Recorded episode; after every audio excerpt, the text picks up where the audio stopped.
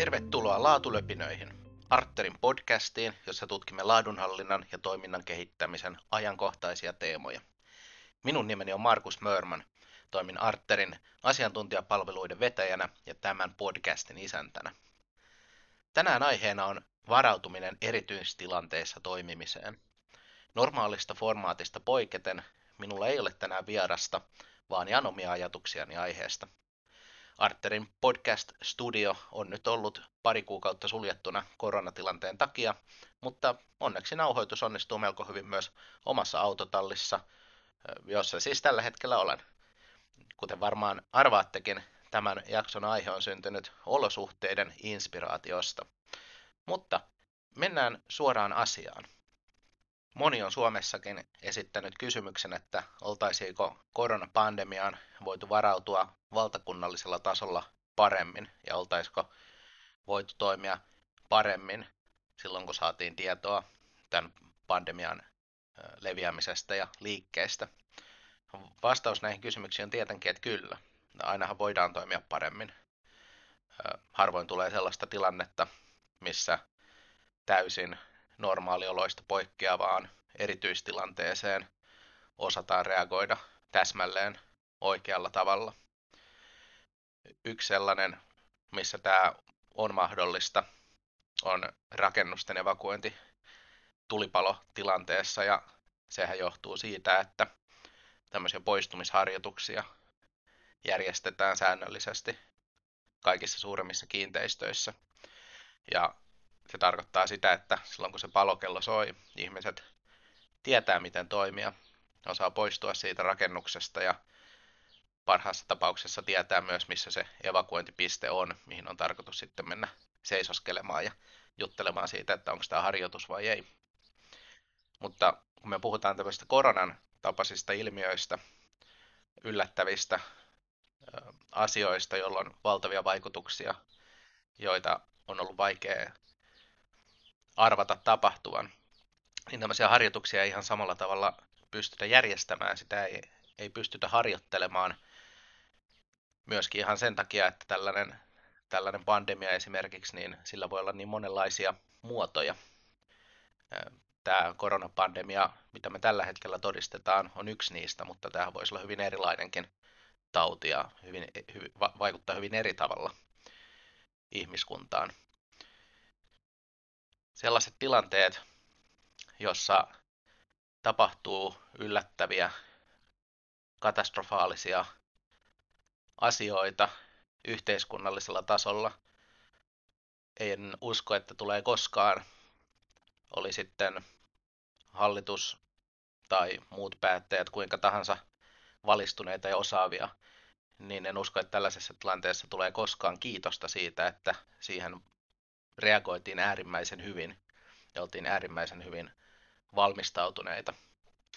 Ja se johtuu loppujen lopuksi ihan siitä, että millaisia nämä tapahtumat on luonteeltaan ja millaisiksi ne voidaan niin kuin lokeroida silloin, kun me puhutaan riskienhallinnasta ja jatkuvuuden suunnittelusta.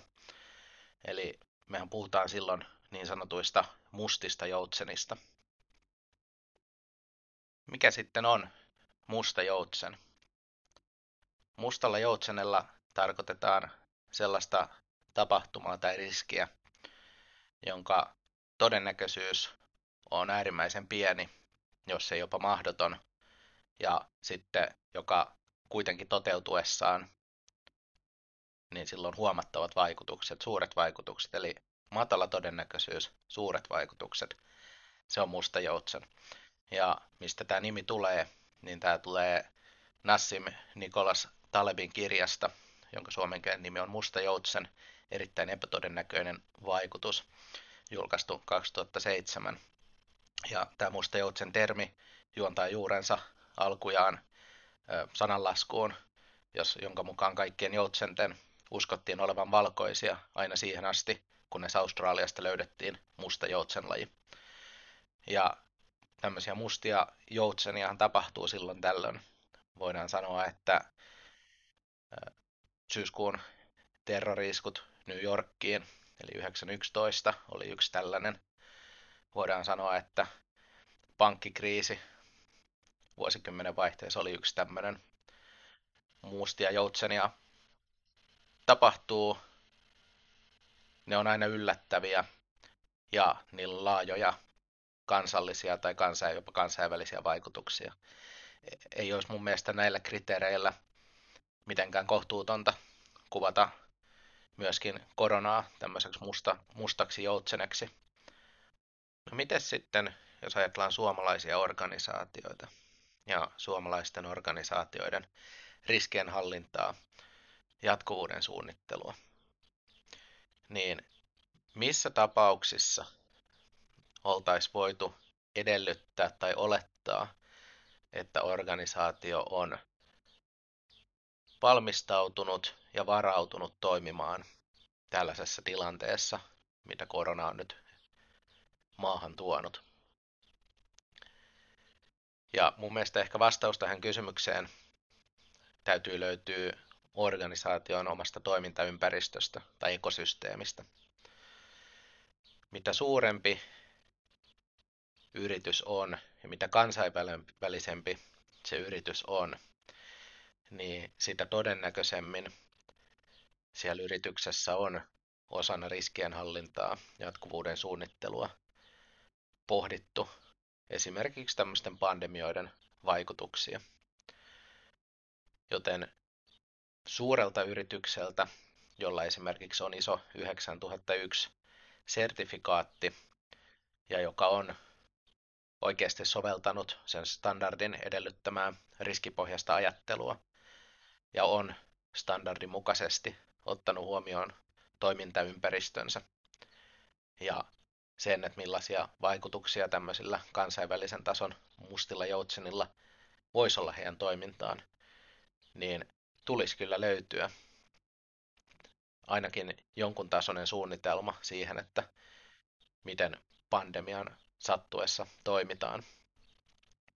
Mutta sitten kun siitä ruvetaan tulee alaspäin koko luokissa ja ei enää puhuta suurista kansainvälisistä yrityksistä, niin on vaikea vetää rajaa siihen, että missä vaiheessa voidaan sanoa, että ei ole reilua ajatella, että organisaatiolla olisi varautumissuunnitelma pandemiaan. Ja miksi mä väitän näin, niin johtuu siitä, että tässä riskipohjaisessa ajattelussa kuitenkin otetaan huomioon riskin todennäköisyys ja sen vaikuttavuus. Ja jos molemmat on korkeita, riski todennäköisesti tapahtuu ja se todennäköisesti aiheuttaa paljon pahaa, niin silloinhan on ihan täysin selvää, että sille tehdään jotain. Mutta sitten on näitä riskejä, jotka menee tähän musta joutsen kategoriaan, että niissä on häviävän pieni todennäköisyys, mutta kuitenkin suuret vaikutukset. Ja tämmöisiä riskejä on ihan hirveästi. Niitä on, niitä on niin, niin paljon kuin haluaa vaan suunnitella ja keksiä. Mitä jos meteoriitti putoaa yrityksen kiinteistöön? Mitä jos Suomessa tapahtuu tulivuoren purkaus? mitä jos Suomi joutuu sotaan. Kaikki niin kuin epätodennäköisiä, mutta kuitenkin teoriassa mahdollisia. No en tiedä, onko tulivuori teoriassa mahdollinen. Pitäisi olla parempi tietämys geologiasta. Mutta tota, kuitenkin pointtina se, että jos ihan jokainen pienen todennäköisyyden ja suuren vaikuttavuuden riski otetaan kauhean vakavasti ja lähdetään tekemään kattavia varautumissuunnitelmia ja pohdintoja niitä varten, niin siinä on aivan valtava työmaa. Ja sitten varsinkin kun mennään PK-yrityksiin, niin ei mun mielestä PK-yritykseltä voi edellyttää valmistautumista kaikkiin mahdollisiin epätodennäköisiin skenaarioihin. Toki sitten nyt puhun lähinnä yrityksistä. Julkisella sektorilla on omat organisaationsa ja omat varautumismenetelmänsä. Ja tietenkin Suomessa koko huoltovarmuusketju on olemassa poikkeustilanteita. Mutta sitä on sitten mielenkiintoista pohtia, että sen jälkeen, kun tammikuussa 2020 alkoi tulla tietoa tästä korona epidemiasta Kiinan Wuhanissa, niin jos sitä tiedonkulkua ja tapahtumien kulkua tarkastelee nyt niin kuin jälkiviisaana, niin missä kohdassa suomalaisten yritysten olisi pitänyt ymmärtää, ruveta varautumaan siihen, että tämä muuttuu pandemiaksi, rantautuu Suomeen ja aiheuttaa vähän niin kuin yhteiskunnan, en halua käyttää sanaa sulkeminen, koska ei, ei musta, että yhteiskunta on sinänsä suljettu, mutta kuitenkin nämä rajoitukset ja poikkeusolot, mitkä tässä on ollut, ollut käytössä, niin missä kohdassa olisi pitänyt tulla se hehkulamppu pään päälle, joka syttyy ja sitten tajutaan, että voi vitsi, että tämä on totta ja se saattaa vaikuttaa meihin. Ja jos tätä pohdintaa jatkaa eteenpäin, niin yrityksethän ei tee yhtään mitään, eikä organisaatiot, vaan ihmiset niissä organisaatioissa. Ja ihmiset tyypillisesti on vähän hitaita reagoimaan tällaisiin ilmiöihin.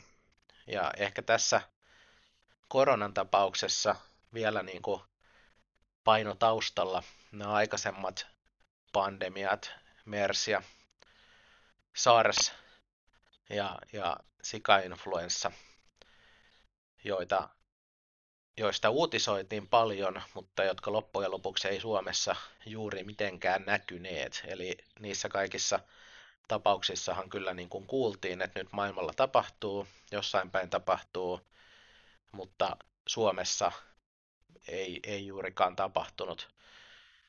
Niin todennäköisesti, ja myönnän itsekin, itse itsekin näin ajatelleen, että tämä kuuluu samaan kategoriaan tämä koronahomma. Että se on nyt, se on siellä Kiinassa ja sitten jossain vaiheessa siitä ei enää puhuta. Mutta kovin väärässähän siinä oli.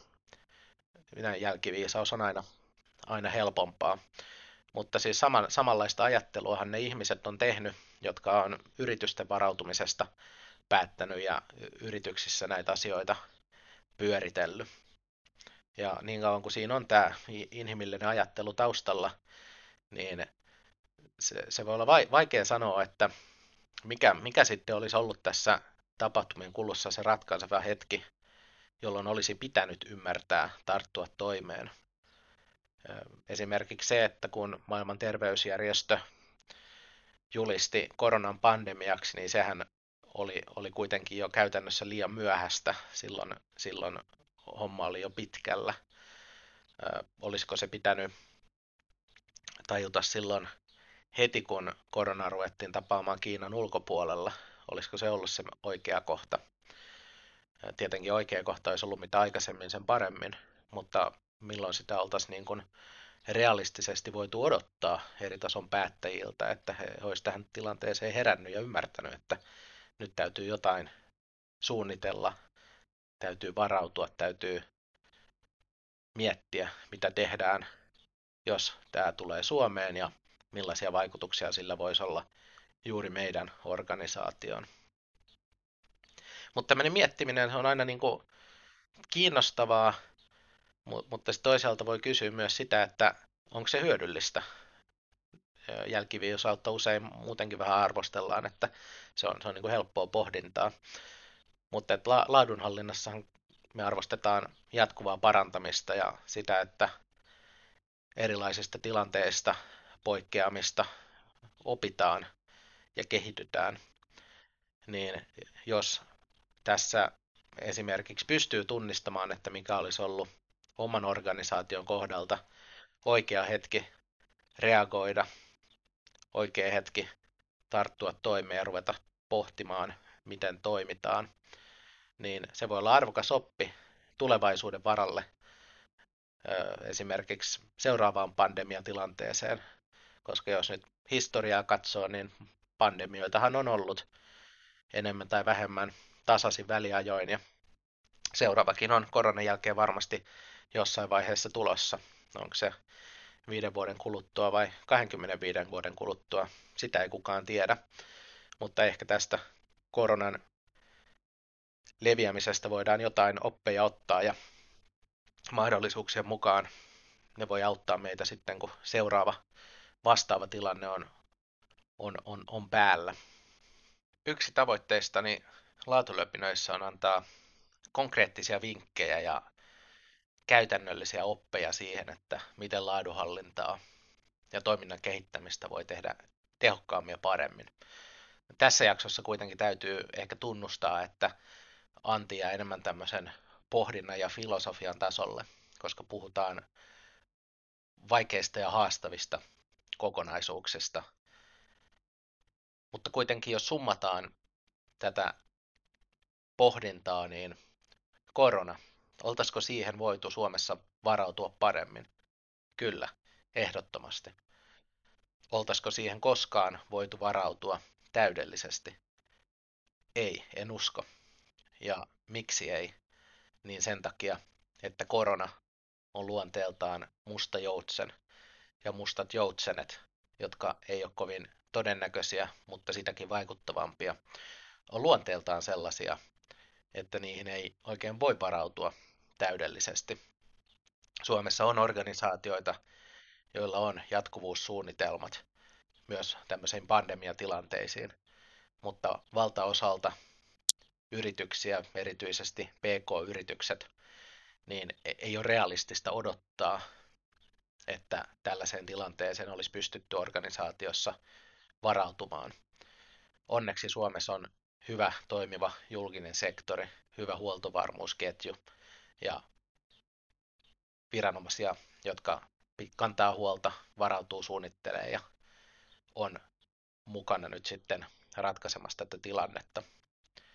Kuitenkin siitä huolimatta, että mä sanon, että en usko, että iso osa yrityksistä olisi realistisesti voinut tähän varautua, niin mä uskon, että iso osa yrityksistä voi ja oikeastaan täytyy oppia tästä tilanteesta ainakin jotain. Ja mitä se oppi on, niin se riippuu nyt sitten sen organisaation ekosysteemistä. Ja ehkä, ehkä tämä on se sana, mihin mä tietyllä tavalla haluan summata tämän pohdintaketjun. Eli se riippuu ihan organisaation ekosysteemistä, että millaisiin mustiin joutseniin sen organisaation on syytä varautua. Ja mitä pidemmälle tätä ekosysteemiajattelua vie, ja mitä selkeämpi kuva organisaatiossa on siitä, että millainen se oma ekosysteemi ylipäätään on, niin vaikka nämä mustat joutsenet ei ole silloinkaan helppoja tunnistaa, niin ne on ainakin vähän helpompia löytää. Mitä parempi ymmärrys organisaatiolla on omasta toiminnastaan, omasta sisäisestä rakenteestaan, omista sidosryhmistään ja sitä organisaatiota koskevista asetuksista, lainsäädännöstä sekä tällaisesta niin kuin markkinavoimien liikkumisesta, niin sitten todennäköisemmin se organisaatio pystyy myös varautumaan myös tällaisiin mustiin joutseniin. Mutta kiitos ajastasi laatulöpinöiden parissa. Muista vierailla Arterin verkkosivuilla arter.fi ja tutustua meidän webinaareihin, blogiin ja materiaaleihin, mitä siellä verkkosivulla löytyy. Se on kaikki veloituksetta sinulle. Laatulöpinät podcasti palaa näillä näkymin koronatilanteesta riippuen syksyllä kuvioihin seuraavien jaksojen merkeissä.